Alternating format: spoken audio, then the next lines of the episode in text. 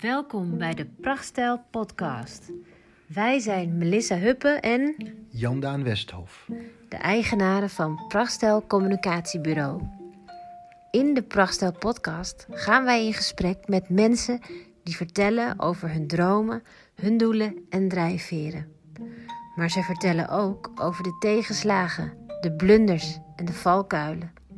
Het zijn verhalen die verbinden en inspireren. Stuk voor stuk verschillende verhalen, maar één ding hebben ze gemeen. Allemaal dragen zijn eigen stijl, een prachtstijl. En wij delen deze verhalen met jou. Wij wensen je veel luisterplezier.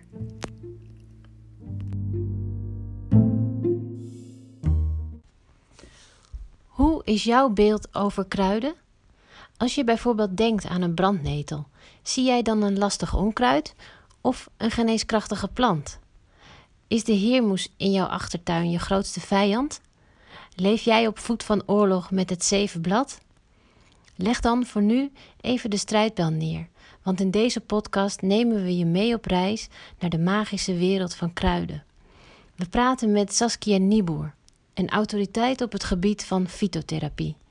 Saskia geeft al 40 jaar kruidencursussen. Haar cursuscentrum De Groene Zon is gesitueerd in boerderij De Wiershoek, een prachtige groene oase aan de rand van Groningen. Vorig jaar kwam Saskia op ons pad toen Jandaan besloot een zomercursus fytotherapie bij haar te volgen.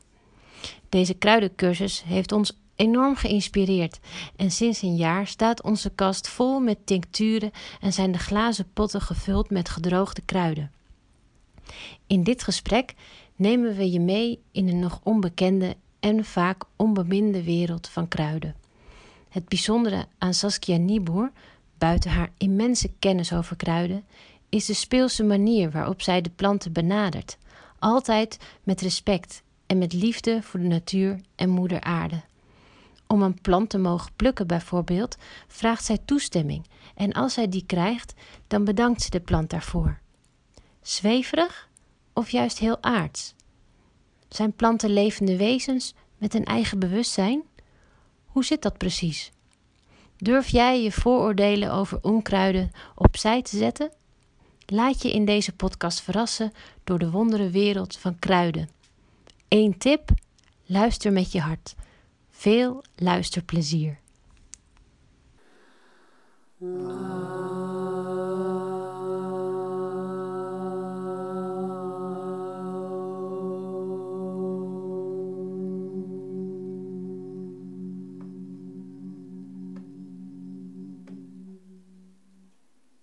Ja, nou, mijn naam is Saskia Nieboer. En ik ben nu 62. En dit jaar ben ik 40 jaar met kruiden bezig. Dus dat is al wel een hele tijd. Maar oorspronkelijk was ik verpleegkundige ooit. En ik ben voor een deel opgegroeid in Zwitserland. En daar was eigenlijk eh, heel normaal dat je iets met kruiden deed. Dat, dat deed iedereen. En als je thee bestelde in een restaurant, dan zeiden ze: Wat voor thee? Wilt u uh, lindenbloesem of pepermunt of uh, nou, rozenbottel, noem maar op. Ehm, en later ben ik teruggegaan naar Nederland en heb ik de verpleging gedaan. En eigenlijk merkte ik meteen al aan onze patiënten in het ziekenhuis dat ik dacht: dat klopt iets niet. Want ze doen niks zelf. Ze lagen alleen maar in bed. En toen dacht ik van ja, maar, maar zo kan je toch niet beter worden? Je moet toch zelf dat in handen nemen? Oh ja. Nou ja, toen, toen kreeg ik de kans om naar Beieren te verhuizen. Naar een cursuscentrum voor geneeskrachtige kruiden. Daar werd dus echt les gegeven. En daar heb ik vier jaar gewoond en uh, meegewerkt elke dag. En, en ik heb eigenlijk dat werk helemaal vanuit de, de bron geleerd voor mijn gevoel. Gewoon door het te doen, door in de natuur te zijn, door de hele dag te zeggen waarom, wat is dat, uh, hoe doen we dat. En, en um, ik was best wel sceptisch, want ik kwam natuurlijk uit een hele andere hoek. En ik dacht, nou, ik moet nog maar eens zien of dat werkt. Maar ergens in mijn rugzakje zat natuurlijk ook Zwitserland, mm -hmm. waar best wel veel gebeurde met kruiden toen ik kind was. Wat een beetje langs me heen ging hoor, maar wat je toch wel voelde. Ja. En um, ik heb gewoon heel veel op mezelf uitgeprobeerd, maar ook gezien dat andere mensen kruiden gebruikten. En ik was zo onder de indruk. Dat echt zoiets Hoe van. ging dat dan? Nou, gewoon dat je, dat je bijvoorbeeld ehm, verkouden was en eh, druppels nam. Wij maakten dan daar druppels van hondstraf vaak. En dat ik die druppels nam en dat ik dacht, nou ja zeg, mijn keelpijn is echt minder geworden. Hoe kan dat nou?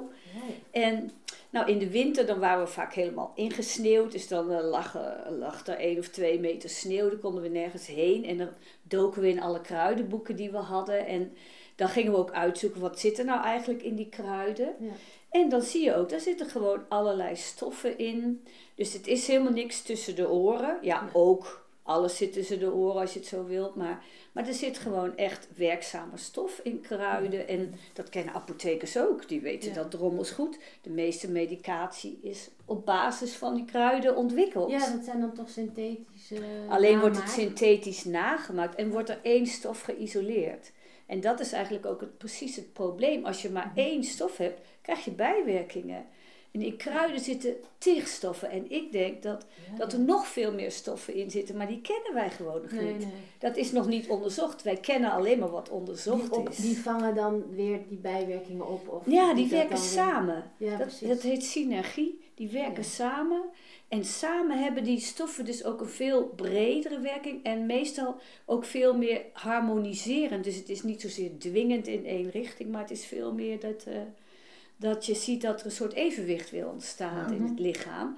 En dat je zelfhelende gemo- vermogens weer aan het werk gaan. Want daar gaat het om. De Ja. kruid is maar een hulpmiddel. Ja, want dat Uiteindelijk kunnen we het zelf. Dat is wel jouw uitgangspunt. Ja, Dat, dat ja. De, de persoon zelf Ja.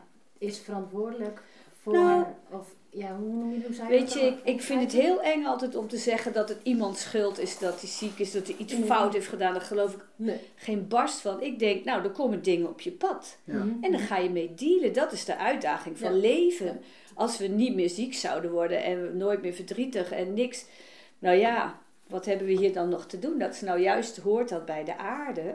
Maar wel dat, dat je het als het ware eh, ziet wat je zelf eventueel voor invloed erop kunt hebben. Ja. Ook om weer te, het de andere kant op te draaien. Maar Maar heb je zelf altijd zo, zo eh, in het leven gestaan dan? Of is dat ontstaan toen je naar Beieren ging? Of?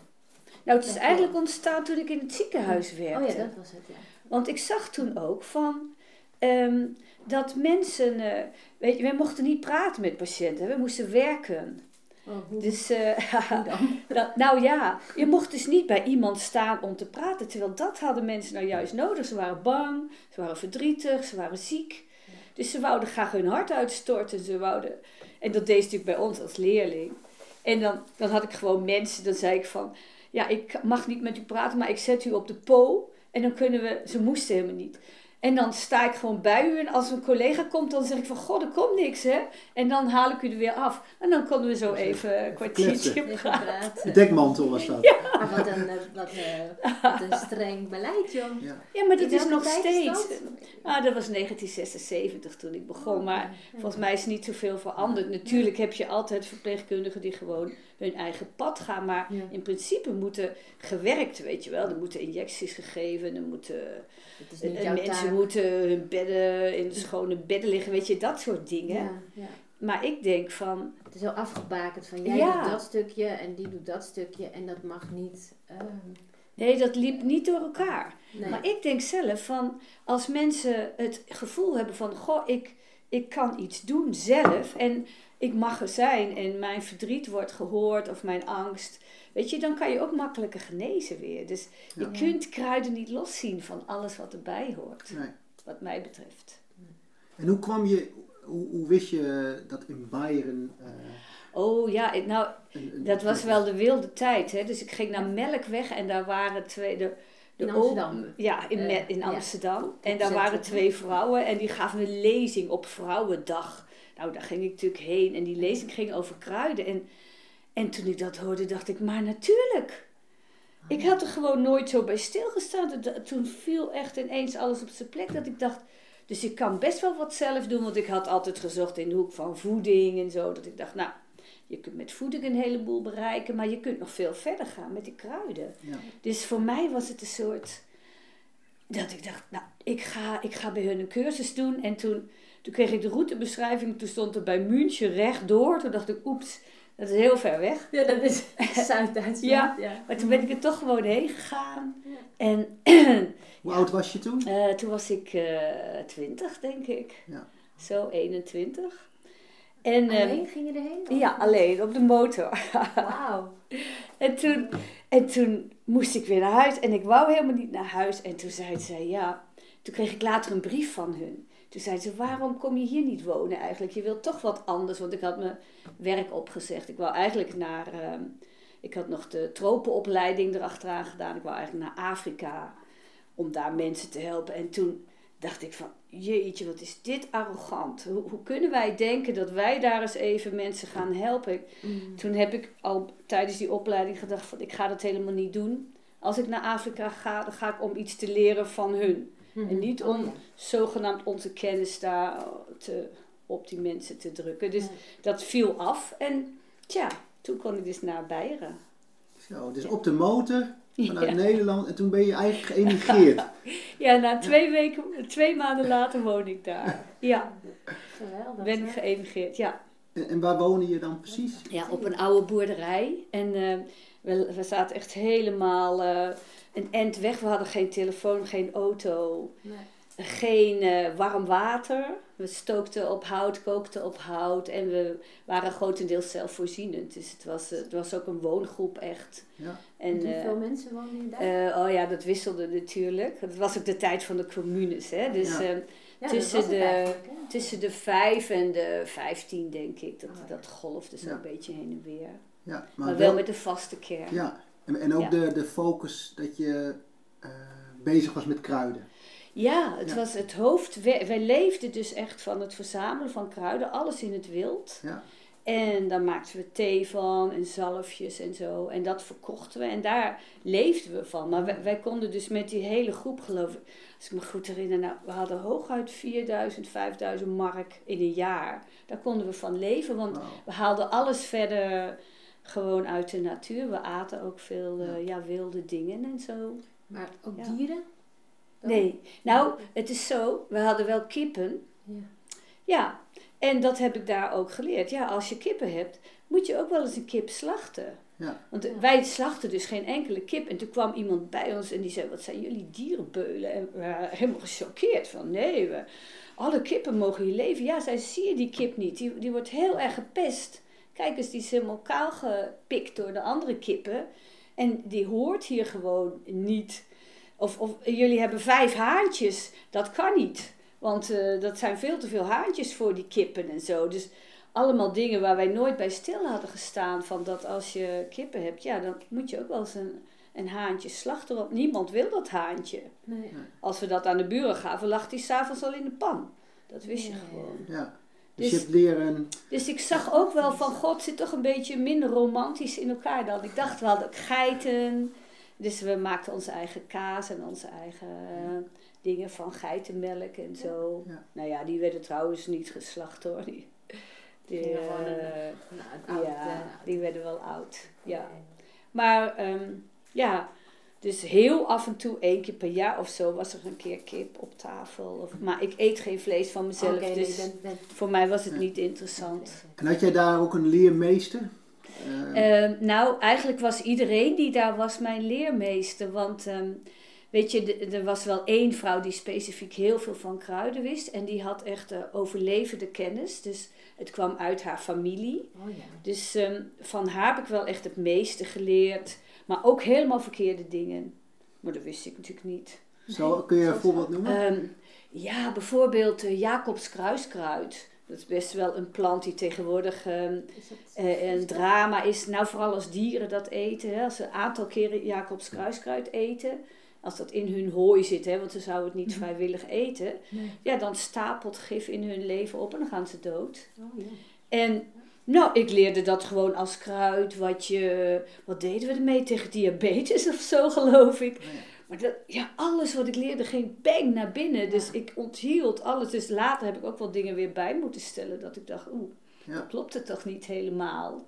Dus dan zie je van, ja, je moet ook altijd zelf op onderzoek uit. Ja. Wat je ook leert. Ja. Ja, Dat is de les dan. Dat je, ja, Dus je was echt een spons daar. Echt, ja ik was echt een spons. Ik vond het geweldig. Ja, Geweldig. En, en nou ja, na vier jaar hield onze plek op te bestaan en we konden gewoon niet meer een andere boerderij vinden. En eh, inmiddels had ik ook een kind. En toen eh, heb ik besloten om terug te gaan naar Nederland.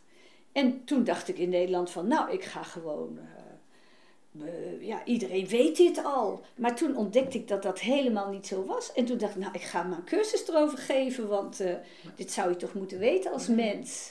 Echt En- een drive om, om dat, die kennis te Ja, nou, ik was eigenlijk helemaal gechoqueerd. Ik dacht dat, dat ik een soort inhaalslag had gemaakt in Beieren, dat iedereen om me heen dat al lang wist van die Ja. kruiden. Maar dat is En- vaak zo, hè? Als je dan Ja. zelf iets, iets leert, of dan, dan, dat je dan het idee krijgt, of dan zie je het ook overal om je heen of zo, dan dat je dan... eh, Ja, maar dat was dit niet. Het, Nee. was meer, Oh.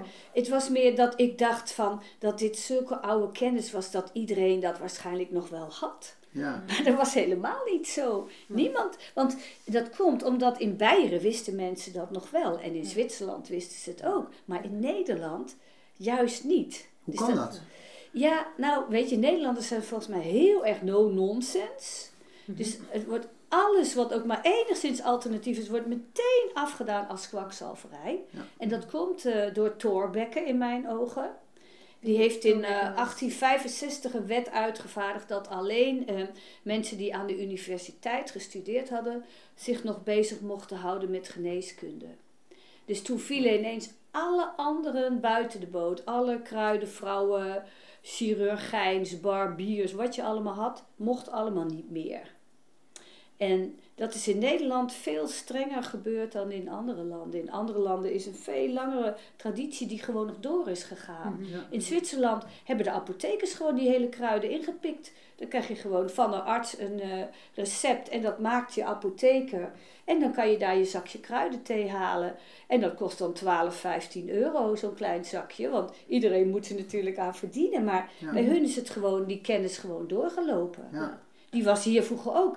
Wat denk je waar een hortus voor is? Een hortus is om artsen en apothekers les te geven. ja, Een hortus is niet om gezellig in te wandelen. Dat is Nee. gewoon een studieplek. kenniscentrum. Ja. Ja. Maar hier is dat dus door Thorbecke eigenlijk enorm eh, snel afgekalfd. En daarna kwamen natuurlijk al die synthetische geneesmiddelen. Dus eh, heeft de hele medische wereld zich daarop gestort. En tegenwoordig zeggen mensen ook, ik studeer medicijnen. Medicijnen, niet geneeskunde. Nee. Geneeskunde. Ja. Dus ja, dat is, dat is eh, eigenlijk, denk ik, dat, het, ehm, dat er een hele tak mist van Ja. kennis die artsen ook zouden moeten Ja. hebben. En is dat ook wat we toen in de cursus hebben behandeld? Dat er vroeger twee slangen waren? Ja, precies. Dat moet je even uitleggen, denk ik. Nou, je Ja, hebt de Esculaapstaaf, hè? Ja. En daar zit inderdaad nog maar één slang omheen. En ooit waren er twee slangen.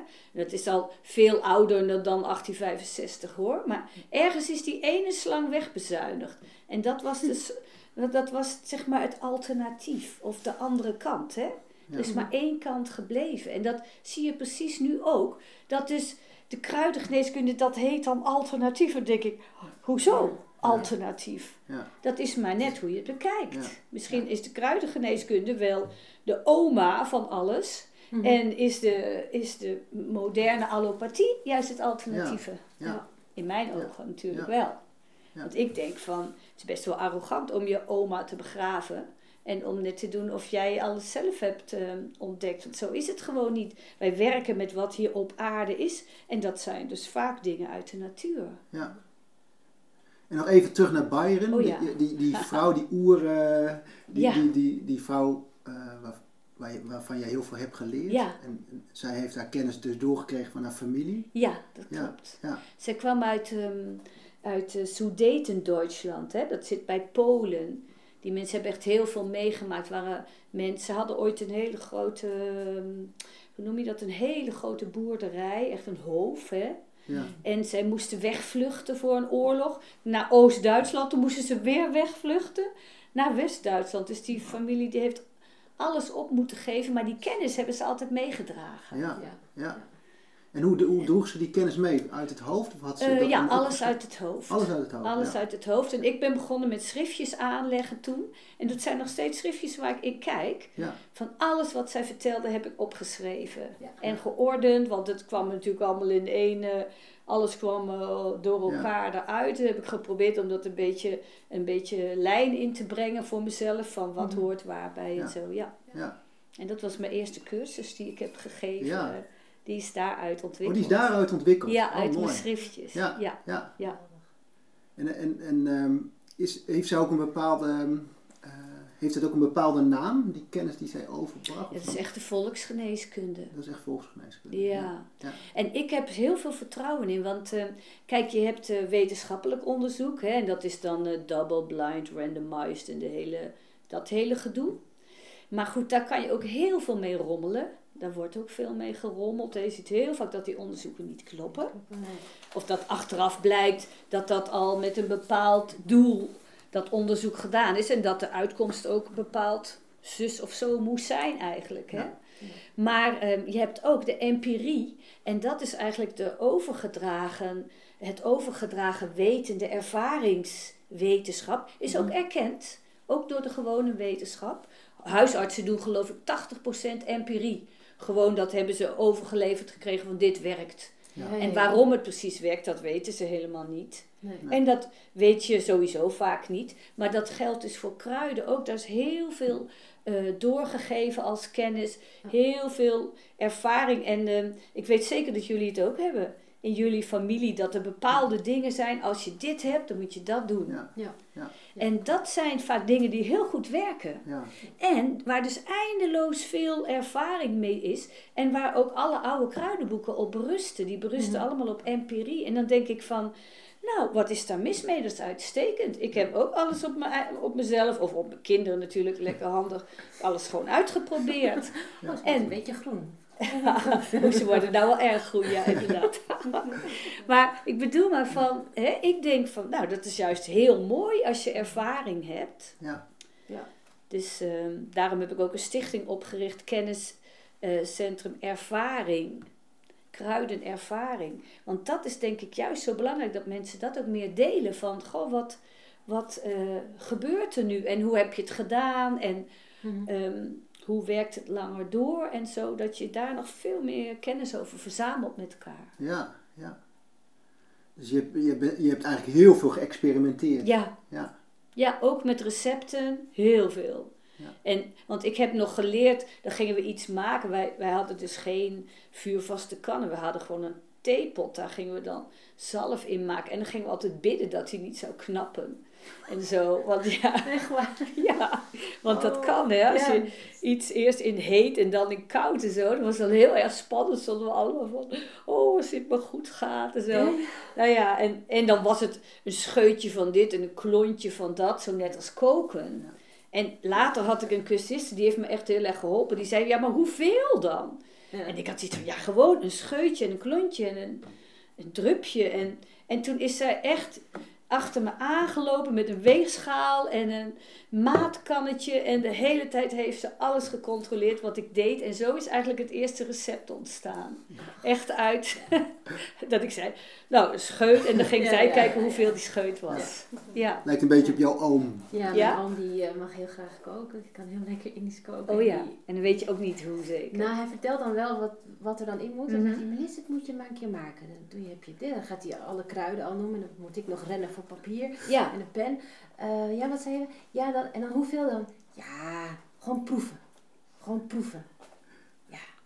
En, ja. dan, en dan zei je, ja, maar dan, eh, dan eh, straks dan wordt het niet lekker. Ja, maar denk je dat ik het in één keer kon? Weet je wel zo. Ik zei van, ga dan maar gewoon, ga dan maar gewoon uitproberen. En, dus, hij, hij weet het ook echt niet. Het is gewoon ook echt op gevoel. Ja, dus hè? hij kan het ook niet eens vertellen. Nee, nee, Ja. nee, ik snap dat helemaal. Want Ja. Eh, Zo kan je met kruiden ook best wel een beetje omgaan hoor. En sommige dingen die niet zo nauw luisteren. Als niemand kijkt, dan doe ik het gewoon lekker met een scheutje en een klontje. Maar als je het echt door wilt geven, ja, dan, dan moet het gewoon precies zijn. Ja. En, en dat ook, heeft ook zijn voordelen. Dan krijg je iedere keer ook ongeveer hetzelfde resultaat. Ja, ja. Ja. En ehm, ehm, toen je de eerste kruidencursus gaf hier Ja. in Nederland, ja. dat was dus gebaseerd op, op wat je had geleerd in Bayern. Klopt, Ja. klopt. En ehm, eh, hoe zag zo'n kruidencursus eruit? En, en, wie, en wie waren de, de cursussen? en Wat, Ja, dit was bij een, ik woonde toen in Dordrecht en het was bij een, een wijkcentrum. En ik had die kussen met de hand helemaal geschreven. Alles. En later heeft iemand het voor me getypt, maar ik had, het was allemaal met de hand geschreven en, en gestenceld of zo, want je had nog geen kopieerapparaat. Het was best wel nog, nou ja. En, en ik weet nog dat ik een hele grote bos bloemen had ik maar ergens geplukt, want ik had ook geen tuin. En ik kwam er aan lopen en had allemaal beesten uit. En die mensen luisterden helemaal niet wat ik vertelde. Die riepen een kever, daar, een rups. En, en ik probeerde wel iets over die kruiden, maar eh, nou ja, die eerste les die was behoorlijk chaotisch. Maar toen merkte ik wel dat ik het leuk vond om, om kennis door te geven. ja, en dat ik dacht ja. van, ja, toen is het eigenlijk gewoon zo gaan groeien dat ik, ehm, toen kon ik bij de Volksuniversiteit die lessen gaan geven. En eh, ja, toen ging het gewoon telkens een beetje verder. ja, ja. Dus je hebt heel veel, eh, al, eigenlijk aldoende heb je Ja, geleerd om eh, heel een goede veel. cursus te geven. Ja. Ja, ik heb gewoon gedacht, wat vind ik zelf een fijne docent? En, en wat vind ik belangrijk als ik les krijg? Ik heb dus helemaal geen eh, opleiding ervoor. Nee, nee. Dus, eh, tja. Ja. Maar ja, ik denk ook van, dat, dat is ook weer zo'n verhaal van, ja, je kan allerlei diploma's hebben. Ja. Maar soms eh, komt het gewoon uit het hart en dat werkt ook. Hè? Je Ja, hebt verschillende ja. wegen hoe het kan komen. Ja, ja. Dus je bent een ondernemer, ben je? Ja, ik heb, ehm, nou, ben nu 15 jaar hier eh, in dit gebouw. Dus we zitten hier in een hele oude boerderij namelijk, met prachtige tuin eromheen. En eh, daarvoor gaf ik ook al les, maar dat- vanuit huis. En dat, dat is heel veel werk, want dan moet je het allemaal tassen meeslepen. Je mag niks vergeten. En, Mm. en mijn kinderen werden gek van alle flesjes en potjes en alles stond vol, echt. En ehm, toen kwam deze plek vrij, had ik zoiets van meteen doen. En de boekhouder zei, kan niet, dat kan niet. Dan, dan ga je failliet. En ik dacht, nou, dan ga ik maar failliet. Maar Ik moet. ik ga het doen. Ja. ja. En ik ben nog steeds heel blij dat ik hier ben. Dus je zit hier 15 jaar. Ja. Ja, ja. Klopt. Ja, ja dat is echt een prachtige plek. het is Ja. een prachtige plek. Ja. Ja, en Alsof En, je hier eh, altijd al hebt gezeten eigenlijk. Ja, en eh, dit is ook een oud gebouw, dus eh, alle mobieltjes hebben hier slecht bereik en zo. Nou, heerlijk. Ja, ja. Ja, Natuurlijk ehm, isolatie. eh. ja, ja we hebben een dikke leemmuur erin gezet. Ja. Ook, en Oh, dat is ook heel Is dat fijn. deze Die- weer? ja, die muur. Oh, ja. En was deze kruidentuin er al? Of- komt dat door jou, Nee, deze die kruid? wa- alles was er al. Ik Alles was gewoon al, helemaal in ja. een gespreid bed. En ik hoef Oh, wauw. ook niet in de tuin te werken. Want ik ben niet zo'n goede tuinier, want ik ben dus veel te lief voor kruiden, Ja. weet je. Ik vind alles leuk. Ja, dat wilde ik nog even vragen. Want Ja. jij gaat, als jij een kruid benadert, Ja. of over daar iets mee wilt, dan hoe ga je daarmee om?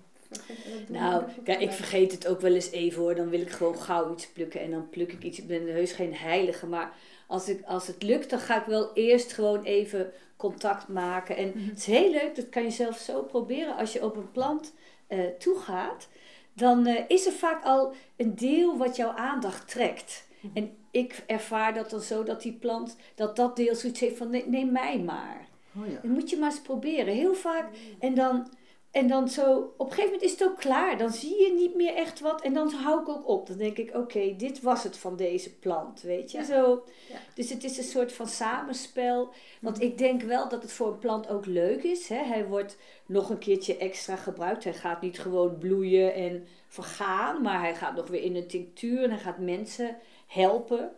Nou ja, dat hoop ik dan maar dat kruiden dat ook leuk vinden. En ik, ik heb wel dat gevoel dat ze echt, ehm, ja, dat het een soort wisselwerking Ja. is. Dus dat je, dat, dat je ook wel iets mag plukken als je het met aandacht doet. En ehm, ik vertel die plant dan altijd terwijl ik het pluk ook wat ik ermee van plan ben. Ja. En ik beloof ook dat ik er goed mee om zal gaan. Dus dat ik hem eh, goed te drogen ga leggen. Of ehm, dat ik ook echt eh, de tinctuur goed ga gebruiken. En als er restjes zijn, dan gaan ze weer terug naar de aarde.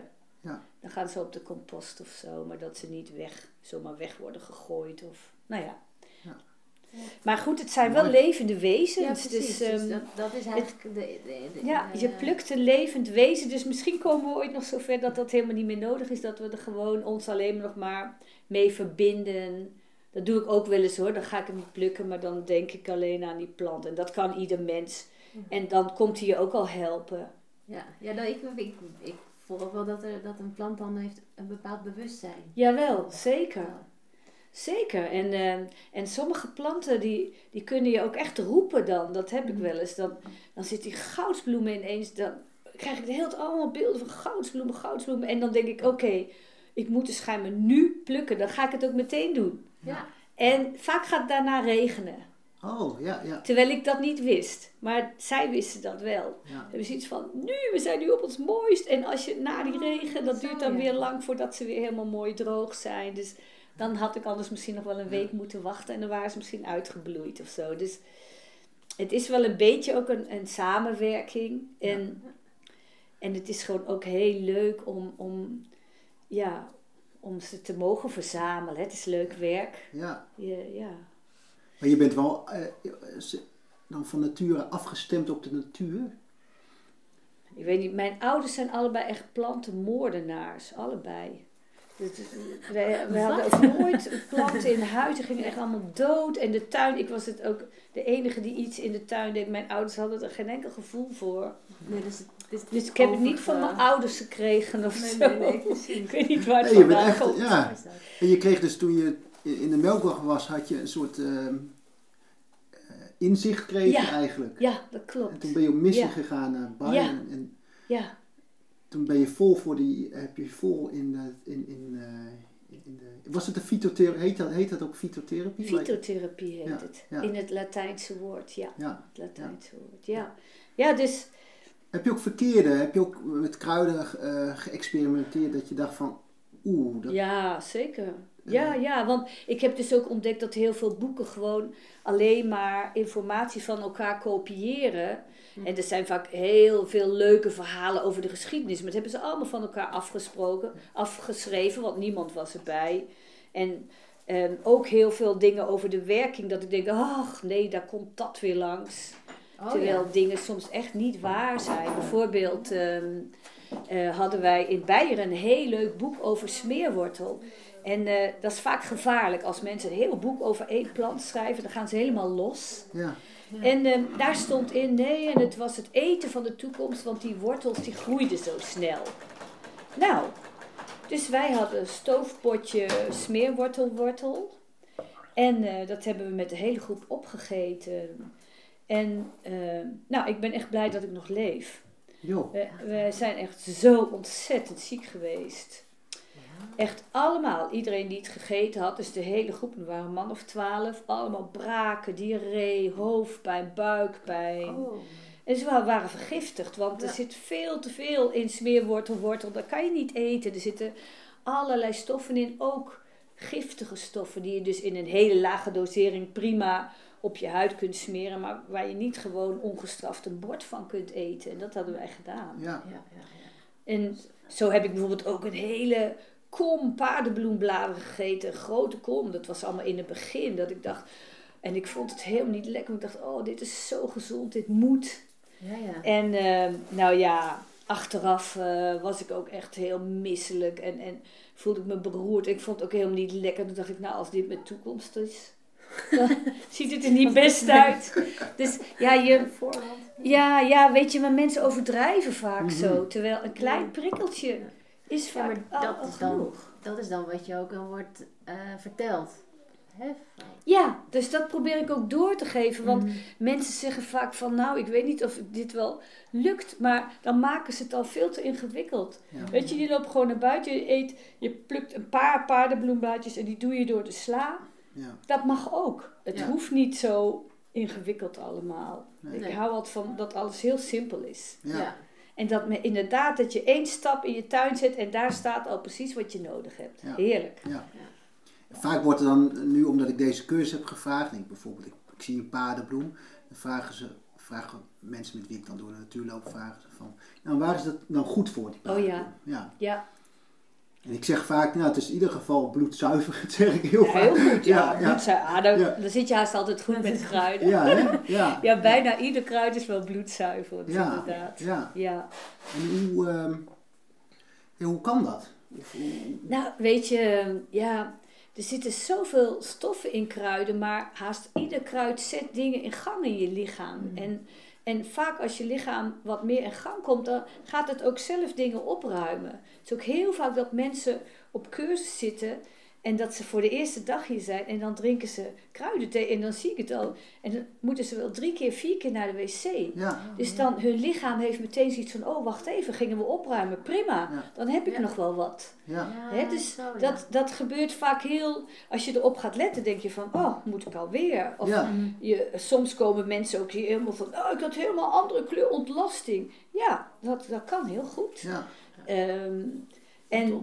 Ehm, ja, dat doen haast alle kruiden. Er zitten heel vaak bitterstoffen in die je lever harder laten Ja. werken. Of er zitten etherische oliën in die, die desinfecterend werken. Die helpen om gifstoffen uit cellen te halen. Of de, er zitten zeepstoffen in die echt ehm, afval uit het lichaam als het ware op kunnen lossen. Taai, slijm of a- ge- aangekoekte vetachtige stoffen. Dus ja, er zitten ook echt werkstoffen in Ja. kruiden. ja, Dus het is ook wel dat je daarom ook niet moet overdrijven, want eh, ja, het kan ook gewoon te veel zijn. ja.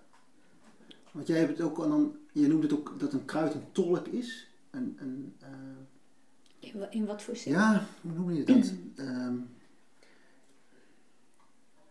Ja, je hebt ooit gezegd, eh zijn daar het kruid is een tolk. Dus die zou dan, een tolk is, is een, die vertaalt hè, de ene taal naar een andere taal. Oh ja, Dus- maar daar bedoel ik mee dat, ja, kijk, als wij bijvoorbeeld eh, mineralen tekort, dat is de andere kant. Het ene is opruimen en het andere is aanvullen. Ja, daar heb je Ja. helemaal gelijk in. Kijk, dat eh, als wij bijvoorbeeld een mineralen tekort hebben, dan, eh, en ik zou een hap aarde eten, dan heeft mijn lichaam zoiets van, ja, wat moet ik hiermee? Ik kan hier niks Nee. mee. Nee, Dat, het, hè, zand schuurt de maag, het komt gewoon zo weer uit. Oh. En ons lichaam heeft zoiets van, tja, wat dit was. Maar als ik nou een brandnetel eet, die brandnetel heeft als het ware al die stoffen uit de aarde gehaald als tolk. En ze, die heeft ze zodanig bewerkt dat ons lichaam die plantaardige mineralen wel op kan nemen. Dus dat ijzer uit die brand- brandnetel en die kalk en die andere mineralen, die kan ik wel opnemen. ja, Dus dat is een geweldig mooi systeem. ja, ja, Dat als het ware die eh, kruiden ons komen helpen om ook stoffen op te kunnen nemen überhaupt. Ja, precies. Ja. Dus die hebben het zeg maar omgezet, zodat wij het makkelijk kunnen... Ja, kunnen ze zijn een soort, ja precies, zij zetten het om. Maar letterlijk kunnen kruiden ook gifstoffen uit de grond opnemen. ja, Dus dat betekent ook dat je niet klakkeloos overal alles kunt plukken. Dat je wel eerst moet weten van wat is hier eigenlijk gebeurd. ja, Ja. Want bijvoorbeeld goudsbloemen worden echt gebruikt om vervuilde grond schoon te maken. Zij, zij gaan groeien op die vervuilde grond. Ze nemen allemaal troep op uit de grond. En dan worden die goudsbloemen weer afgevoerd als chemisch afval, zeg maar. Oh joh, Ja. ja, Oh, waar Wat- gebeurt dat? Oh, dat gebeurt ook in Nederland. Ja, joh. Dat weten mensen wel. Ja. En, en zij nemen als het ware op zich om al dat afval op te nemen. Dat kunnen brandnetels ook. Die kunnen, die kunnen op gifbelten groeien. Joh. Dat kan hun allemaal niks schelen. nee, Dus een brandnetel die er heel mooi uitziet, kan best vol zitten met allerlei stoffen die je liever niet in wilt nemen. ja, ja, Maar dat betekent wel dat die kruiden enorme, enorme krachten hebben eigenlijk. Hè? Ja. Qua vertalen. Want zij kunnen dus ook nog eens CO2 opnemen en weer omzetten in zuurstof. Nou, fantastisch. ja, ja. En ook als je bijvoorbeeld, ehm, eh, je, hebt, je, je hebt ook wel eens verteld dat kamille bijvoorbeeld Mhm. opkomt op, op eh, grond wat, bouwgrond bijvoorbeeld. Klopt, Ja. eh, dan heb je nog de verstoringsplanten, zo heten die. Ja, Dus bijvoorbeeld kamille, als, je, als we nu met een bulldozer hier door de tuin gaan, dan staat er over een paar weken kamille. ja, En waar dat zaad vandaan komt, dat weet niemand. Nee. Dat ligt gewoon te wachten in de aarde. Zaden kunnen wel honderd jaar wachten tot het hun tijd is. En dan komen ze op. En als we nu in de herfst met de bulldozer door de tuin gaan, dan komt in de lente klein hoefblad. Dat is ook een verstoringsplant. ja, Die weet dat gewoon en die is daar dan. Moet je maar eens kijken als er een nieuwe weg aan is gelegd op, op dat talut, klein hoefblad in de lente. ja, En in de zomer kamille. En dan heb je bijvoorbeeld ehm, de akkerhoningklaver, die staat eh, heel graag onder ho- hoogspanningsmasten. Dus die komt daar weer evenwicht brengen. Dat kunnen kruiden. Ja. En letterlijk komen ze dus ook in je tuin, ook om te helpen. Ik was bijvoorbeeld twee jaar geleden, dat is echt heel bijzonder, in mijn achtertuin groeiden echt zes kaardenboldistels. Zes. Echt, ik was omsingeld door kaardenboldistels. En, en als ik uit mijn deur stapte, stond ik gewoon, stonden ze echt om me heen en ze worden hoog hè. Ze worden bijna twee dikke- meter hoog. Die dikke Ja, bollen hebben ze. ja, van die kaarden komen er bovenaan. Die bloeien paars, erg mooi. Dus ik was ook heel verguld, dat ik dacht, oh wat leuk. Maar ook wel dat ik dacht, oeps, het zijn er wel een hoop. Ja, Ehm, en eh, toen dacht ik, goh, misschien, heb ik wel ziekte van Lyme. Want eh, ik had een paar tekenbeten gehad. En ehm kaardebol distel wortels gebruiken wij tegen tekenbeten. Dus toen ben ik echt een kuur gaan doen met die. Ik heb er eentje opgeofferd, die was nog klein. En daar heb ik tinctuur van gemaakt. En ik heb het ook echt ingenomen. En toen heb ik me later laten testen. Toen bleek dat ik het gehad had. Maar mogelijk, Ja. ze konden daar nog sporen van zien. dus dat, is, heeft, dat, dat kruid heeft dat opgeruimd, als het ware. Ja, voor mijn gevoel wel. En dat, Ja. die kaarbol was ook heel streng. Dan lag ik al in bed en dan riep hij van vergeten. En moest ik weer uit bed, moest ik weer kaardebol in gaan nemen. Ja, dan hoor je dan echt Ja, een stemmetje. Ja, ja, het? nou een stemmetje, maar ik kon niet slapen voordat, Voordat ik hem in had genomen. Ja, ja, ja. Dan lag ik in bed en dacht, wat is het? Toch dacht ik, oeps, kaardebol vergeten. Want ik ben niet zo goed in eh, de hele tijd aan dingen denken. Ik wil altijd graag vrij zijn. Ja. Maar eh, ja, dit was echt een kuur. Ja. En dan zie je ook dat sommige planten, dat zijn gewoon bijna eh, entiteiten, wezens. En die, Ja.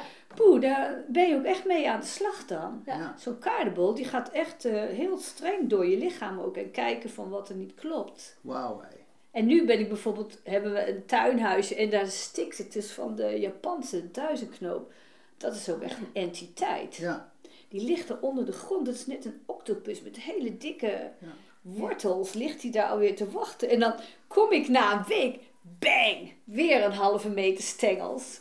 Dus nu dacht ik, ik ga maar opeten. Dus, ehm, Maar dat is geen Europese plant, nee, exoot, nee, dat is exoot, exoot. Ja. En dan zie je van, van die planten die van ver komen en die gewend zijn dat ze in hun land van herkomst lekker hard kunnen woekeren. Ja. Dat kan dan bij ons niet. Nederland is veel te klein. Dus net als een Amerikaanse es of een Mhm. eh, Amerikaanse eik. Die groeien allemaal veel te snel en het wordt allemaal veel te groot. Ja. En, en nou, dat geldt voor die Japanse duizendknoop ook. Maar het is ook, ergens heb ik er ook wel lol in dat ik denk, goh, jij bent me er een. Ja. Met die enorme wortels en zo. Hè? Ja. Wat, een, wat een power. Eigenwijs. Mooi hoor, je Dus, erover praat. ja, ik ga hem nou opeten, dus ik ben heel benieuwd eh, wat er met me gaat eten? gebeuren. Ja. De wortel ga je opeten. Nee, de, de jonge scheuten. Oh, dus gisteravond, ik heb het ook wat aan mijn zoon gevoerd. Je had zoiets van, wat is dit? Het is geen rabarber, maar het smaakt een beetje naar rabarber. Oh, Oké, namelijk. wat zuurig. En het schijnt dat het ook een geneesmiddel is. En dat het onder andere ook ingezet zou kunnen worden bij COVID-achtige klachten. Dus ik moet er nog meer over opzoeken. Ja. Maar misschien heb ik wel een... een, een, een eh, is dit wel onze redding, die plant? Hè? En misschien Ja. dat het daarom, dat het daarom Mooi. zo bij jou Ik geloof altijd... Ja, klopt, als het Ik ben wel overtuigd dat eh, als er echt, als je een, een overdaad hebt, bijvoorbeeld twee jaar geleden was er overal eh robertskruid, overal in Nederland. Het was gewoon een soort explosie. Hmm. En als je dat uitzoekt, dan is robertskruid speciaal ehm, een opruimen van eh, radioactieve stoffen uit het lichaam. En ik ben er dus van overtuigd dat er twee jaar geleden een ongeluk is gebeurd met radioactiviteit. Niet ver hier vandaan. Wat wij niet weten. In Nederland of in Ja. Groningen? Eh, Nou, ik weet niet waar, maar in ieder geval zodanig dat. Nee, maar in heel Nederland was. Ja, ja, ja. Ik heb het ook van andere mensen gehoord die ook zeiden extreem. En dan Ja. denk ik, ja, ja, eh, weet je, dat is namelijk zo bijzonder. Die kruiden komen gewoon om ons te helpen. Hè? Ja. Ja, Het is zo ontroerend dat ze nog steeds komen. Ja. Dat wij ze met man en macht uit de grond trekken en dan komen ze toch nog weer. ja. ja, dat vind ik zo mooi. Dat- Ja. Ja, daar kan ik wel Ja. om huilen. Dat ik Ja, denk heel van, ontroerend. Ja. Ja. Geweldig. Geweldig. Bijvoorbeeld Zevenblad. Met zo'n oorlog mee. Het kruid tegen verzuring. Ik denk, ja, die komt je helpen. Ja. Ga maar opeten. In plaats van eh, oorlog mee te voeren, ja. Zeven is- kruid is, is tegen Zevenblad. gicht. Zevenblad is tegen, tegen gicht, hè? bijvoorbeeld. Ja, Ja, maar ook tegen verzuring. Oh ja, ja. brandnetels, kweekgras voor de prostaat. En dan zitten die mannen in die volkstuinen en maar oorlog met de brandnetels en de kweekgras. Denk ik, ja, die komen voor jullie prostaat. Ja. Dus Ja, eh, ja. als je het zo bekijkt, dan kan je ook Ja. denken van, hé, hey, Ja, ja, dat vind ik zo mooi. ja, Maar dat is echt dat je ook een soort mindset dat je er voor open gaat staan en gewoon gaat Ja. accepteren van ja, nou, beter nog, dat je ervan gaat genieten. ja van gaat genieten, van, ja. ja. Wauw, wat aardig Ja. dat ze Ja. nog Ja, steeds ja, komen. ja. Wat hebben zij geduld met ons? Ja, Hè? Want wij zijn zo dom en wij Ja. zo altijd maar ehm, eigenlijk er tegenin aan het gaan. Ja. Ja. En als je, je had het net over COVID en over eh Ja. Japans eh duizend knoop. Knoop. Mhm.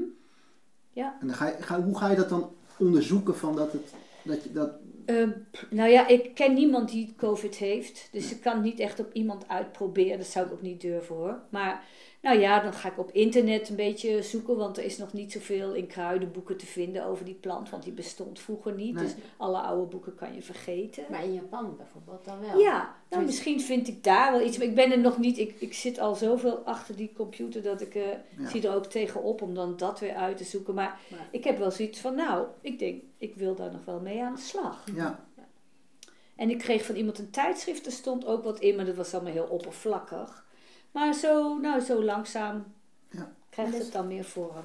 Dus als het ware, jij leest eigenlijk je omgeving door, door de kruiden te... Ja, ja. En soms loop, loop ik langs iemand zijn tuin en denk ik, oeh, hier Ja, woont iemand dat met precies. prostaatproblemen, vol met kleine is Nee, echt. Ik vind En dat staat alleen grappig. in dat tuintje, hè? Ja, dat is ja. echt zo grappig. Ja. En het is zo, of ja, zo zie ik wel meer. Of dat bij mijn buurvrouw ook ineens drie kaardenboldistels. Helemaal aan een andere kant hoor, niet bij mijn huis. Ik denk, eh, nou buurvrouw, ja. eh, wie weet, heb je ook eh, Lyme. iets met Lyme Ja. of zo, hè?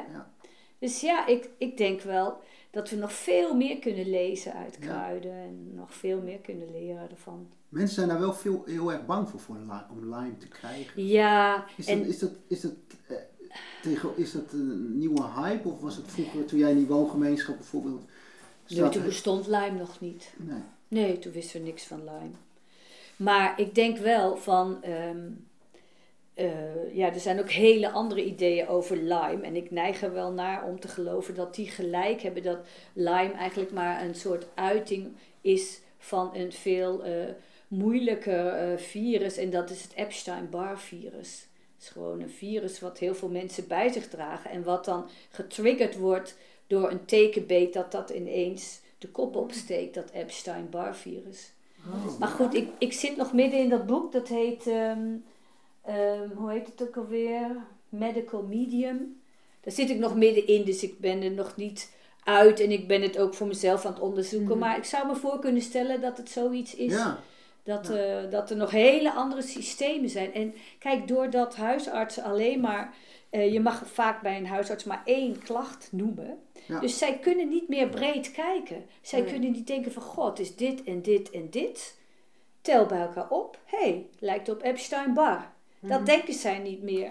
Zij gaan alleen maar die ene klacht behandelen. Ja. En ik denk wel dat als we in grotere gehelen denken, dat we dan misschien nog hele andere ontdekkingen doen over gezondheid en over ziekte.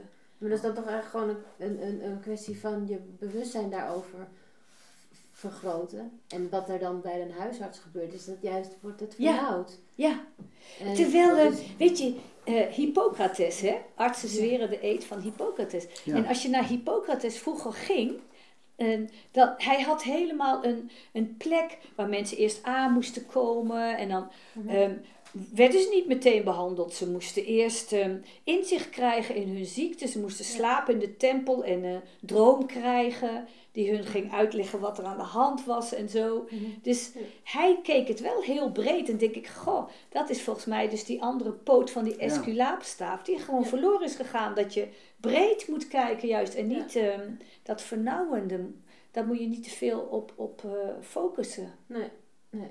Ja, maar Ja, wat, wat ik zo mooi eh, vind van ehm, hoe Saskia eh, de kruiden benadert, ehm, om een voorbeeld dan te noemen. Ik, ze vroeg van willen jullie koffie of thee ja, bij aanvang en toen zei ik nou ik wil graag thee.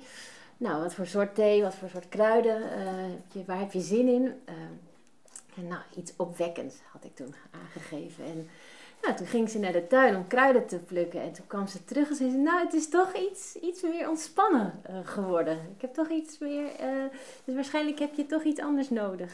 En dat vond ik Ja, wel heel grappig, hè? mooi. Dat, ze, dat je dan, ehm, ja, gewoon het, het laat, laat eh, ontstaan. Van, je gaat naar de tuin en, eh, en, en dan zie je gewoon een paar kruiden die jouw aandacht... eh, Ja, die trok echt mijn aandacht. Ja, wat heb je geplukt, Saskia? Eh, ja vervene onder andere. eh salie, dat is ook ontspannend. Ja. En toen dacht ik, ja, maar het moest opwekkend zijn. Nou, dan had ik nog net een blaadje munt. Maar ja, toen kwam alweer de tijm, is ook ontspannend. En ehm, wat had ik er nou nog meer in? Oh ja, een soort eh, geranium die ook ontspannend is. Dus Oh ja. ja, het, het kon niet anders. Ja, ja. Ja, Nou, ja, en dan dat is ik er dan leuk. zelf ook achteraf dan ook eh, al drinkende achterkom. Oh ja, dit is wel een heel fijne thee. Ja. Had ik dat toch wel nodig? Hmm, ja. Ja. Dus dat vind ik heel, eh, ja, dat vind ik heel mooi. eh, en, eh, Maar ja, zo, dat kan jij ook als jij naar buiten gaat. Dan vallen ook dingen in je ogen. Het is meer dat je er eigenlijk op gaat letten. Van, goh, Ja. wat, wat valt mij nou de hele tijd op? ja, dit, nee, jaar, precies. dit jaar was het bijvoorbeeld maagdenpalm. Ik zag de hele tijd overal maagdenpalm. En die waren zo ontzettend paars aan het bloeien. Terwijl die groeien in de schaduw en ze vallen nooit op. Maar dit jaar wel. En dat is een kruid wat heel goed is voor ehm, doorstroming in je hersenen en tegen bloedklonteringen. Oh, En toen dacht ik van, hé, hey, dat is wel weer interessant dat je juist als, eh, bijvoorbeeld als bijwerking van dat COVID-virus, zie je dus eh, dat mensen last krijgen van embolieën, bloedklonteringen. oh joh. En dat die maagdenpalm dan, ja, en dan denk ik van, oh, ik ben ook zo dom, ik snap nog niet half wat hier allemaal mij aangeboden wordt eigenlijk, hè. Maar wel dat als je er meer bij stil gaat staan, dat, je, dat er zoveel hulp is, nog veel meer eh, dan wat ik in ieder geval besef. ja. Wat, wat zou jij een, eh, iemand die COVID heeft overleefd, wat zou je die, wat zou je aan... Ja, nou, weet je, ik denk eigenlijk dat het veel eerder begint met ehm, eh, zorgen dat je gezond bent. En misschien krijg je, kan je alsnog dan wel COVID krijgen. Ik denk dat het inderdaad wel heel besmettelijk is.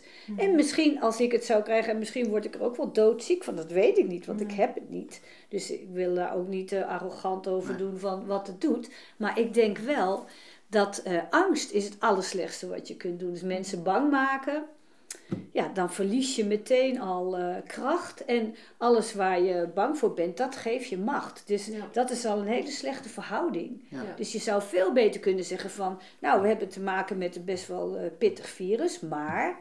Dit kunt u allemaal zelf doen. Ja. Dat de hele winkels vol zouden liggen met dingen die helpen om je weerstand op Ja. te bouwen. Met de goede groentes die goed geteeld zijn, waar nog vitamines en mineralen in zitten. En, en in plaats van dat er, dat er grote stapels appeltaarten liggen, denk ik, ja, lekker, maar ehm, we hebben er niks Dat aan eigenlijk. Hè? Nee, precies. Ja. Qua gezondheid. Dus, Ja. eh, wat dat betreft wordt het ons niet makkelijk gemaakt. Nee. En nou, de volgende stap is ja, als je ziek bent geweest, ehm, daar heb ik ook helemaal geen ervaring mee. Dus ik weet het niet zeker. Ja, maar het, ik, be- het begint al met, eigenlijk Ja. zei dat in, in het begin al, van eh, jouw ervaring als verpleger in de verpleging. Dat je toen mensen zag die alleen maar in bed lagen en niks deden en, en aan het wachten waren totdat de eh, arts Ja. hun iets ja, gaf. precies. En dat Dus is nog die, steeds. die hele instelling Ja. van eh, jij bent de arts, jij bent de autoriteit. en eh, ik ben afhankelijk. Er is hè? iets buiten mij wat mij, binnen, wat mij beter kan maken. Ja, net Terwijl- zoals zo'n vaccin, denk ik nou, dat is heilloos. Daar moeten we vooral niet op wachten. Dat wil ik ook absoluut niet. Nee, Want ik denk helemaal niet dat het goed is. nee. Ik denk dat... Maar überhaupt vaccins niet? Of, of mm, dit? vaccins niet, Nee, eerlijk gezegd. nee, nee. En tenminste, ik denk van dat het ook op andere manieren kan. En met heel Ja. veel ziektes. ja. Weet je, ik, ik, ik ben zelf nog tegen bijna niks ingeënt. Dat was vroeger nog niet zo. En als iemand ziek was, gingen we er allemaal heen. Want dan moest je dat krijgen. Als iemand Ja. mazelen had, dan gingen we allemaal bij dat vriendinnetje spelen. Want wij moesten ook mazelen krijgen. En, en ik weet nog dat mijn vader thuis kwam en dat we riepen... We hebben een hond! En mijn vader haat honden. Die zei, wat? Een rode hond! En toen hadden we dus allemaal rode hond. Daar waren we heel trots op. Ja, ja, Weet je? ja, ja. En dan denk Oh. ik van, Ja. zo zou het moeten zijn. ja. Ja. En zo kan je natuurlijk, je zou veel beter kleine scheutjes van, van alles echt door kunnen maken door het eh, te krijgen. En dat zie je ook, dat heel veel mensen schijnen ook dat, al een COVID-achtige gehad te hebben of een corona-achtige. Zonder dat je dat überhaupt wist. En daar geloof ik veel meer in dan in zo'n vaccin. Ja. Ja. Nou goed, het is, het is, dat is een manier. Ja, Maar er zijn er nog zoveel. Er zijn nog zoveel andere manieren. ja En- dus en- ik denk gezond blijven. Ja. Ehm, en dan, dan kom je bij de neuroimmunopsychologie, als ik het goed is, of psychoneuroimmunologie, ik kan het nooit onthouden. Maar zo'n soort woord. En zij zeggen onder andere van, zorg dat je zoveel mogelijk verschillende voedingsstoffen binnenkrijgt, zodat je darmflora op van alles moet reageren en dus allerlei goede bacteriën aanmaakt. En Ja. dat is ons afweersysteem. Ja, gevarieerd. Dat is niet een of ander vaccin in mijn arm. Nee, dat zijn mijn darmen. Ja. Dat is mijn... En natuurlijk je hele keelgebied kan je ook heel veel voldoen met kruiden en zo. Dus ach, wij kunnen echt... Wij kunnen veel meer doen om gezond te Ja. blijven. Maar elke dag bijvoorbeeld kruidenthee drinken is al een... Ja, want dan krijg je dus, als je, zeker als je het een beetje afwisselt, dan krijg je dus telkens weer andere stoffen binnen. En dan moet je lichaam weer op reageren. Dus dat wordt geprikkeld om actief te blijven, om alert te blijven ook. Ja. Ja, ja. Ja. En daar zit voor, mij, voor mijn gevoel het geheim in preventie, preventie, preventie. Mhm. En daar is onze overheid nul mee bezig. Ja. Ook, weet je, mensen wachten altijd tot ze ziek zijn en dan ga je naar een dokter. Denk ja, nee. Je gaat daarvoor al bij de eerste teken denken van, oh, schijnbaar ben ik niet in balans. Wat kan ik nog eens even doen Ja. voor mezelf? En daar zouden mensen gewoon handvatten moeten hebben. Dat hebben ze niet. Dus gaan ze niks doen. Maar als mensen er meer van zouden weten, zouden ze misschien best wel willen. ja, precies. Ze willen ook best koffie drinken. Dat is ook wel een medicijn, koffie. Ja. Dus zo zou je ook een ander medicijn. Koffie, nou tegen lage bloeddruk bijvoorbeeld. En tegen slecht humeur kan het helpen. Dat is een opwekker eigenlijk dan. Ja, ik krijg heel goed humeur Ja. van koffie. Dan word ik Ja. een beetje verliefd. Zo vind ik iedereen heel leuk. En dan na een uur of vier zakt het weer af. Iedereen aan de koffie, je jongens. Ja. Nee, maar als je geen hoge bloeddruk hebt, mag je best wel een kopje koffie, toch? Maar, Ja. dus eigenlijk nemen mensen al medicijnen zonder Ja. dat ze het weten. Maar da- daar zou je gewoon veel meer mee kunnen doen in mijn ogen. Ja.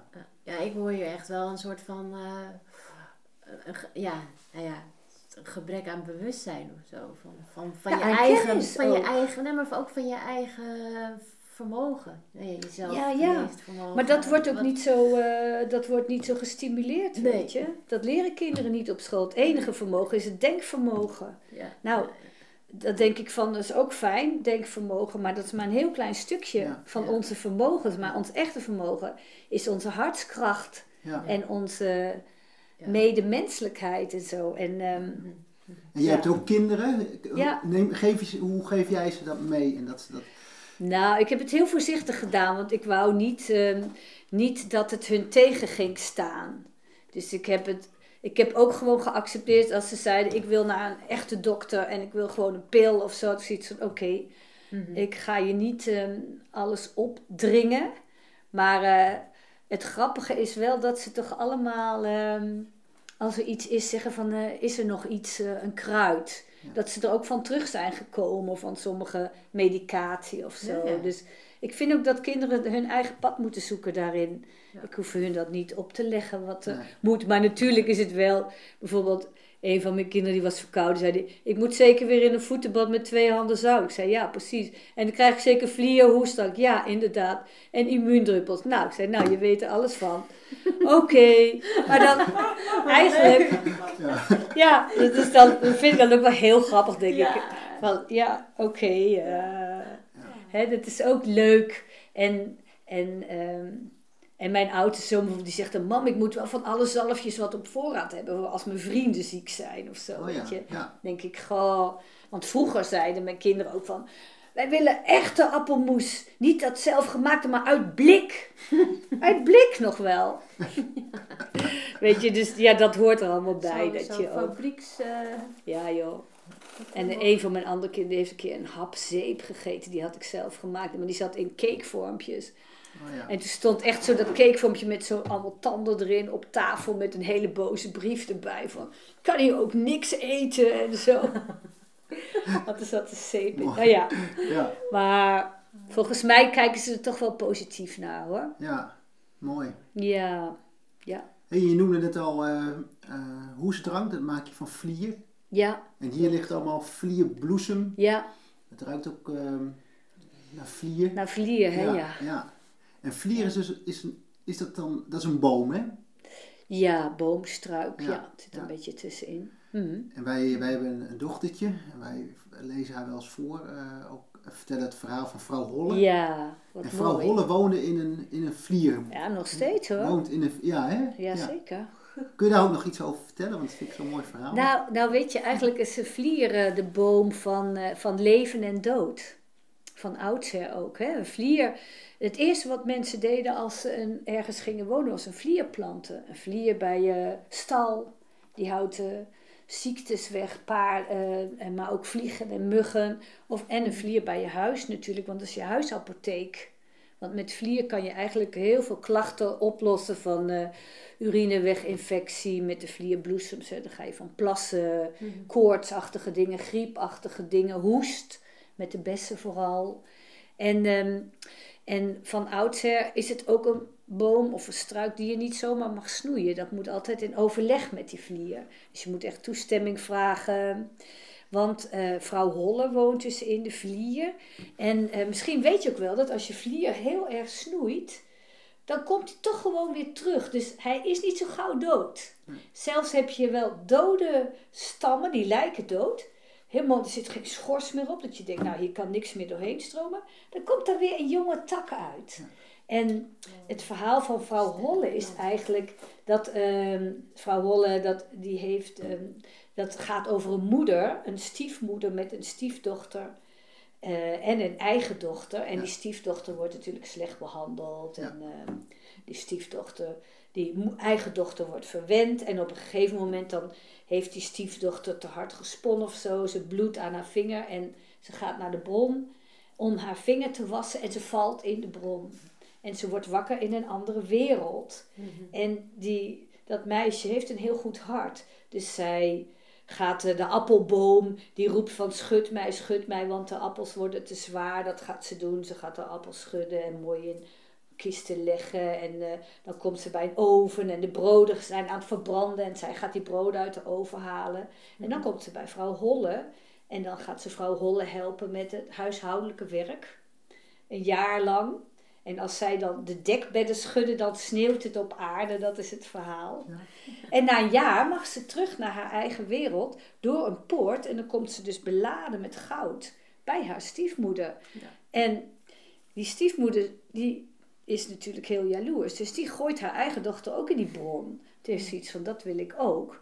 Maar die dochter, die, heeft geen, die wil ook goud. Dus die heeft geen tijd eigenlijk voor, voor de klusjes. Dus die gaat niet die boom schudden. Want die heeft zoiets van, ik moet zo gauw mogelijk naar die vrouw Holle.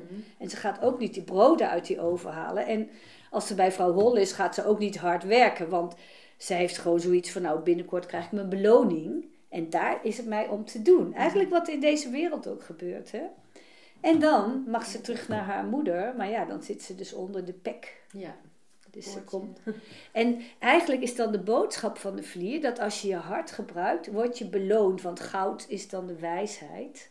Dus als je je hart gebruikt, word je met wijsheid beloond. Nou, dat is eh, Ja. gewoon, eh, dan, daar hoeven we verder nergens meer over te hebben. Nee, Nee. precies. Denk ik, dat is, daar gaat het in deze wereld om je hart gebruiken. Verder maakt het allemaal niet uit. zoveel uit. Nee. Dus je kan heel makkelijk skippen. Kan ik hierbij mijn hart gebruiken? Zo nee, dan is Dan het waarschijnlijk niet belangrijk. Nee. Of haalt het me eigenlijk uit mijn evenwicht. Ja. En, ehm, maar klopt het ook dat vlier, struik of boom ook gekapt zijn vroeger? In, in Ja, dat hebben ze wel geprobeerd. Hè, toen is de vlier, zeg maar, omdat mensen de vlier vereerden, dan moest je zelfs je hoed voor afnemen. Hebben mensen geprobeerd om die vlieren uit te roeien en om ze dus in een kwaad daglicht te stellen. Dus toen werd gezegd dat het eh, heksenbomen waren, dat je er heksenbezems van kon maken. En toen is ook gezegd dat Judas, eh, hè, die is dan in de traditie een verrader. Het is ook allemaal maar helemaal de vraag of dat waar is. Maar in ieder geval, dat Judas zou zich dan opgehangen hebben in een vlier. Dat is echt heel knap. Want vliertakken breken meteen. Ja. Maar goed, toen was dus die hele vlier, zeg maar, als het ware verdoemd. Mm. Dat, dat hebben de christenen geprobeerd, maar dat lukte helemaal niet. Want mensen wisten wel beter. Dus Ja. al met al heet alleen dat paddenstoeltje in de vlier nog een Judasoor. Maar verder ehm, Oh ja. eh, is die al vrij vlot toch weer in ere hersteld ook. ja. Ja. En wat voor tijd was dat dan? Oeh, poeh, ik, ik zeg maar niks, want ik Nee, weet het nee. niet zeker. eh, Nee. Maar het moet in de middeleeuwen zijn Ja. geweest, dit soort dingen. Ja. Ja. Dus zo hebben planten heel veel meegemaakt. Hè? Dus een hele lange geschiedenis van Ja. ook eh, wel gebruikt, niet gebruikt. Ja, ja dat, is, dat is heel interessant. Ja, ja. En dan voel ik mij ook gesteund door een hele lange traditie. Dat ik denk, hier is al zoveel Ja, dat is, ja. kennis en ervaring, weet je. En het enige wat we hoeven te doen is doorgeven. ja. Ja, luisteren, er ook Luisteren, openstaan, kijken mee. naar die plant en, en dan maar weer doorgeven. Ja, en, en we hadden het ook nog eh, eh, over de, eh, de onvoorwaardelijke liefde van de natuur. Ja. Van moeder aarde. Ja. Dat dat, Dat raakt mij gewoon elke dag. Dat Ja. ik denk, ik weet niet waar we het aan verdiend hebben dat, dat alles toch weer verder groeit. Terwijl wij overal asfalt overheen kieperen of um, tegels. Komt het nog weer tussen die tegels door? ja, Ja, dat is, dat is zoiets bijzonders. Wat een, wij leven echt in zo'n eh, krachtenveld wat we helemaal niet in de gaten hebben eigenlijk. Hè? Waar ook eh, planten met elkaar communiceren en, en reageren op van alles en reageren op jou. ja. Ik was bijvoorbeeld een keer bij een vriend, eh, die had dus heel veel zevenblad. hij had een prachtige tuin met een tuinman, hij was rijk. En ehm één stuk, daar stond allemaal zevenblad nog. En toen zei hij tegen mij, vanmiddag komt de tuinman, die gaat dat dan, eh, dit stuk nog aanpakken. Want dat kan natuurlijk niet in mijn mooie tuin. En toen zei hij, by the way, heb je nog wat? Want ik heb zo'n jicht. Ik had zoiets van, nou ja, hier staat je geneesmiddel. Ja. En het was zo grappig. Ging je ter plekke die tuinman bellen van, komt u maar niet. Want eh, ik ga het opeten. Maar er is dus Ja, wel iemand die het dan tegen hem moet zeggen van, nou... Ja, want hij weet dat niet. Nee, nee. Hij weet dat Nee. niet. En zo is het natuurlijk heel veel. Ja. En ik denk dat ik ook weer heel veel niet weet. Dat ik ook weer van alles doe. Dat ik achteraf misschien denk: oh nee, dat heb ik toen gedaan. Zeg. Ja, wist ik nog niet beter. Maar zo langzaam maar zeker ehm, is het natuurlijk wel tijd dat we erachter komen. ja, maar zou je dat dan ook niet op, nou ja, eerdere leeftijd, nou ja, Dat lijkt mij. Ik, eh, ik zou denken dat kinderen les moeten hebben. We hebben ook een tijdje vanuit mijn stichting eh, les gegeven aan kinderen. Maar goed, het, ja, je hebt mankracht nodig en scholen moeten een beetje meewerken en zo. Het, het vraagt best wel een hoop, maar op zich denk ik van... eh, kinderen zijn zo open en het is zo leuk. Die gaan hele verhalen tegen die vlier van... Lieve vlier, wat heb je mooie bloemen en dankjewel. Dat is voor hun helemaal niks geks. Nee. Zij, zij, zij doen dat gewoon. nee, ja. Dus dan denk ik, ja, als je kinderen zover krijgt dat ze anders naar die natuur kijken.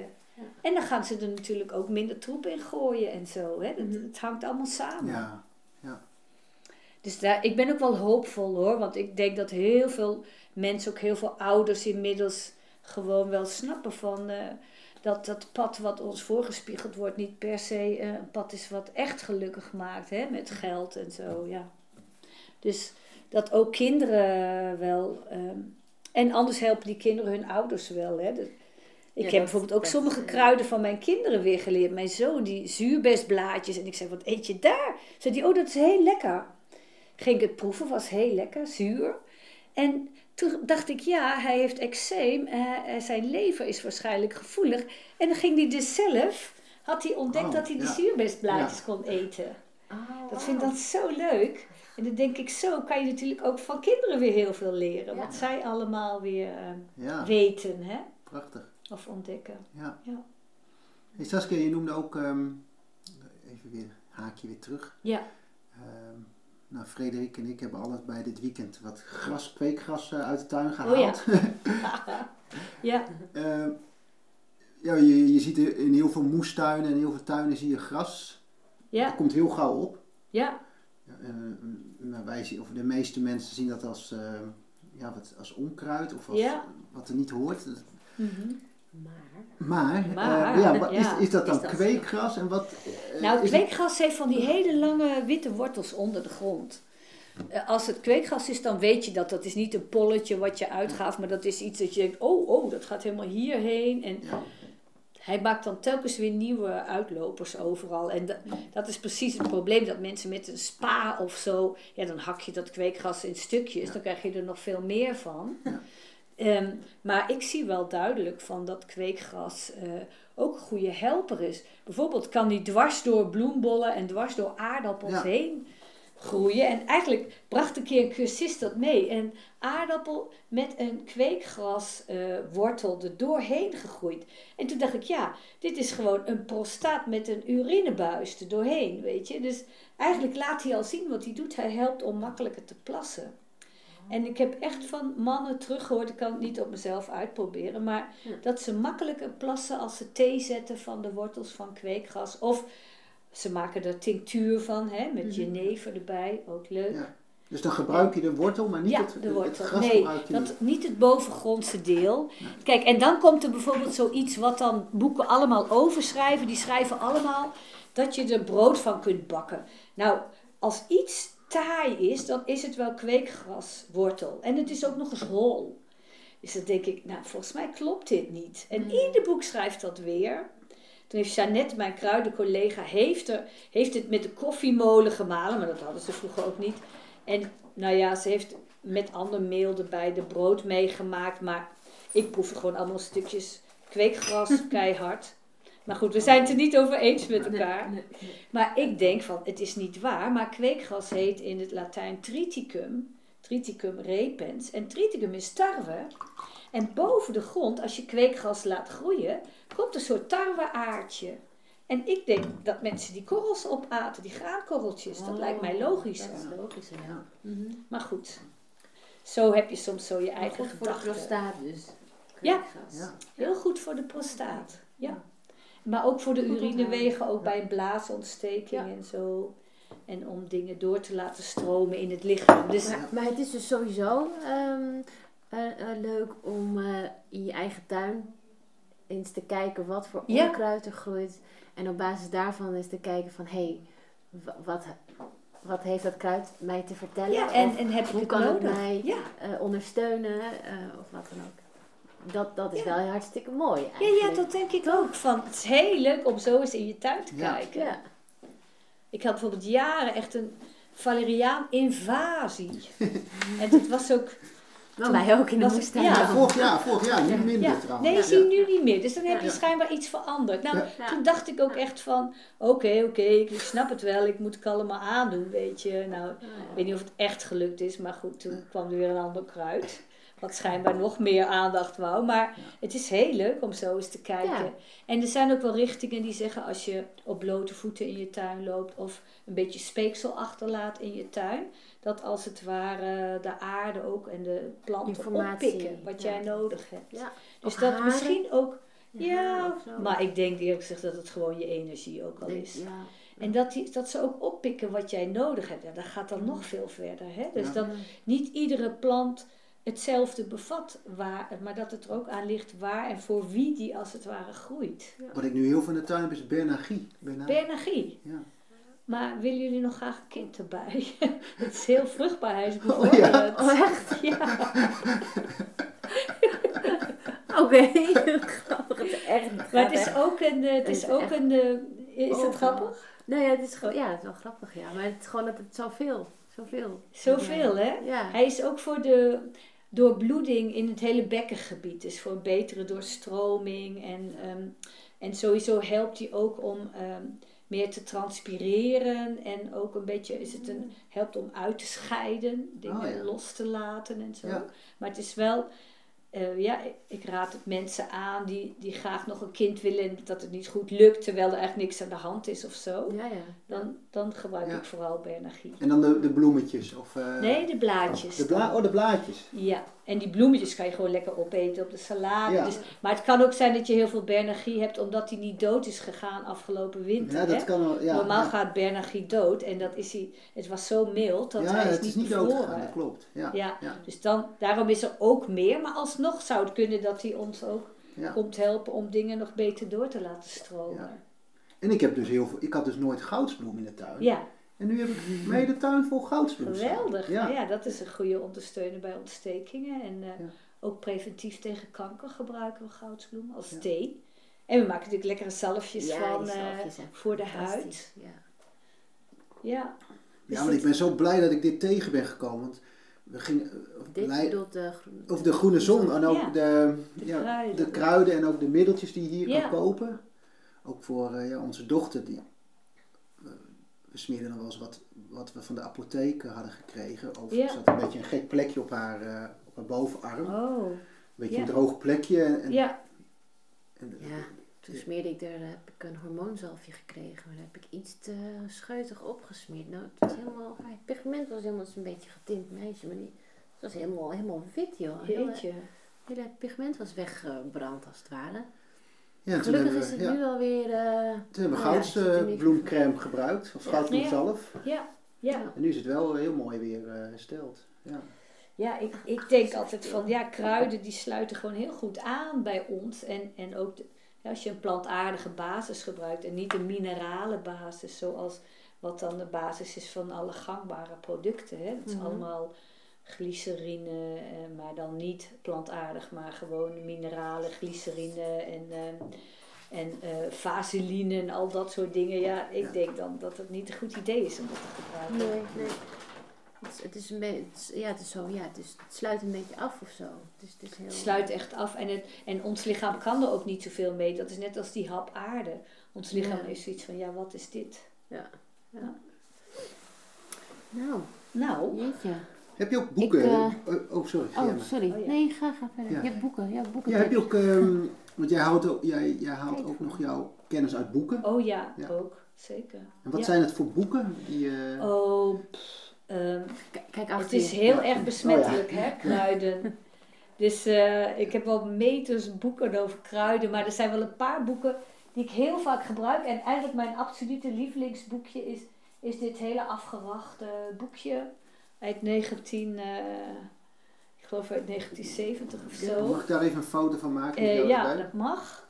En ook voorlezen. Ik kon niet zo goed Ja. lezen. Heilkräuter Segen Gottes. Dat is geschreven door een, door een dominee natuurlijk. Hè? Dat is echt Oh, Duits. eh, ja, die dominees. Nou, vroeger moest de dominee ook voor de gezondheid van zijn schapen, zeg maar, zorgen. Van Oh, zijn oké. Dus... parochianen. Oh ja. En oh ja, een dominee of een priester. Maar ehm, kijk, dit is echt, dit boekje is helemaal, komt helemaal uit de kruiden, uit de volksgeneeskunde. Ja. En ik, daar heb ik heel veel vertrouwen in. Dat zijn dus dingen die mensen eindeloos hebben uitgeprobeerd. Dat is dat empirisch... Ja, eh, dat empirische stuk. Dus daarom is dit mijn absolute lievelingsboekje. Ja. En het heeft prachtige tekeningen ook nog eens. En wat er staat, de- alles wat ik hiervan uit heb geprobeerd, dat werkt gewoon, dat klopt. Dus ja, daar, daar kan ik echt heel erg van genieten, van zo'n klein boekje. Ja. En natuurlijk heb je ook de hele dikke pillen van Verhelst en zo. En van eh, Ingrid Kropf, die heeft ook een super mooi dik boek geschreven. Maar daar is ook weer heel veel over geschreven. Dus Mm. dat is minder echte ervaringsleer. Ja. En die vind ik toch het fijnst. Ja. Weet je, want anders draven mensen door en dan gaan ze er van alles bij halen. Dan denk ik, ja, dat kan. Maar dat is nog helemaal niet eh, uitgeprobeerd. Nee. En wil jij zelf ook nog een boek uitbrengen? Ja, dat wil ik ook nog. Ja, toen kwam brak COVID uit, dacht ik, yes, dan heb ik niks meer Oh. te doen. Dan ga ik een boek schrijven, maar ik had het juist drie keer zo druk als alles. Dus, dus dat boek, dat, eh, nou, er zijn een paar hoofdstukjes af, maar eh, het schiet niet op. Maar dat komt vast nog wel. Maar dat wordt niet zozeer een boek met alles weer op rijtjes, die zijn er bergen. Ja. Het wordt meer een boek van, eh, vanuit het hart. Want ik denk van ja, je kan alles weten over kruiden. Maar het belangrijkste is toch dat je er, ja, dat, dat je er dankbaar voor bent. En dat je er met plezier eh, mee bezig bent. Ja. Dus dat wil ik, nou, daar wil ik nog wel graag een boek over schrijven. Ja. Ja. En dan meer, ja, dat het nog over, ja, over wat je allemaal meemaakt met kruiden. Of wat ik in ieder geval mee heb gemaakt. Ja. Ja. Daar ben ik heel benieuwd naar. Ja, ik ook. of dat ooit gaat lukken, omdat... eh, Nee, nee, nee. Dat, verhalen vooral. Ja, ja, er is, ach, je lukken. maakt zoveel mee met kruiden. Dat is, Dat is enorm. En eigenlijk is het ook, weet je, als je tegen mij zou hebben gezegd: jij gaat 40 jaar van je leven met kruiden bezig, zou ik hebben gezegd: saai, dat ga ik heus niet doen. Ik hou van afwisselingen, van spanning. En, maar dat zit er allemaal in. Ja. Het zit er allemaal in, alles. Er zit meditatie in, er zit, er zit genezing in, er zit schoonheid in. Het, het, het is, wat mij betreft, eh, Emotie. ga ik er minstens nog 40 jaar mee door. Bedankt dat je hebt geluisterd. Wij gloeien nog na van dit mooie gesprek. Wat bezit Saskia een enorme kennis en wat vertelt ze er mooi en inspirerend over. In de show notes van deze aflevering kun je een overzicht vinden van de besproken kruiden. Ook vind je daar de link naar de website van de Groene Zon. Saskia heeft ook een eigen YouTube-kanaal met daarop leuke informatieve kruidenfilmpjes. We zullen daar ook een linkje van in de show notes eh, zetten. Wij hopen dat je hebt genoten van deze bijzondere introductie in de magische wereld van kruiden. En dat je beeld over kruiden en onkruiden lekker overhoop is gegooid, zodat je met een nieuwe en frisse blik door tuin of park loopt en je opnieuw kunt verwonderen over de geheimen van de natuur.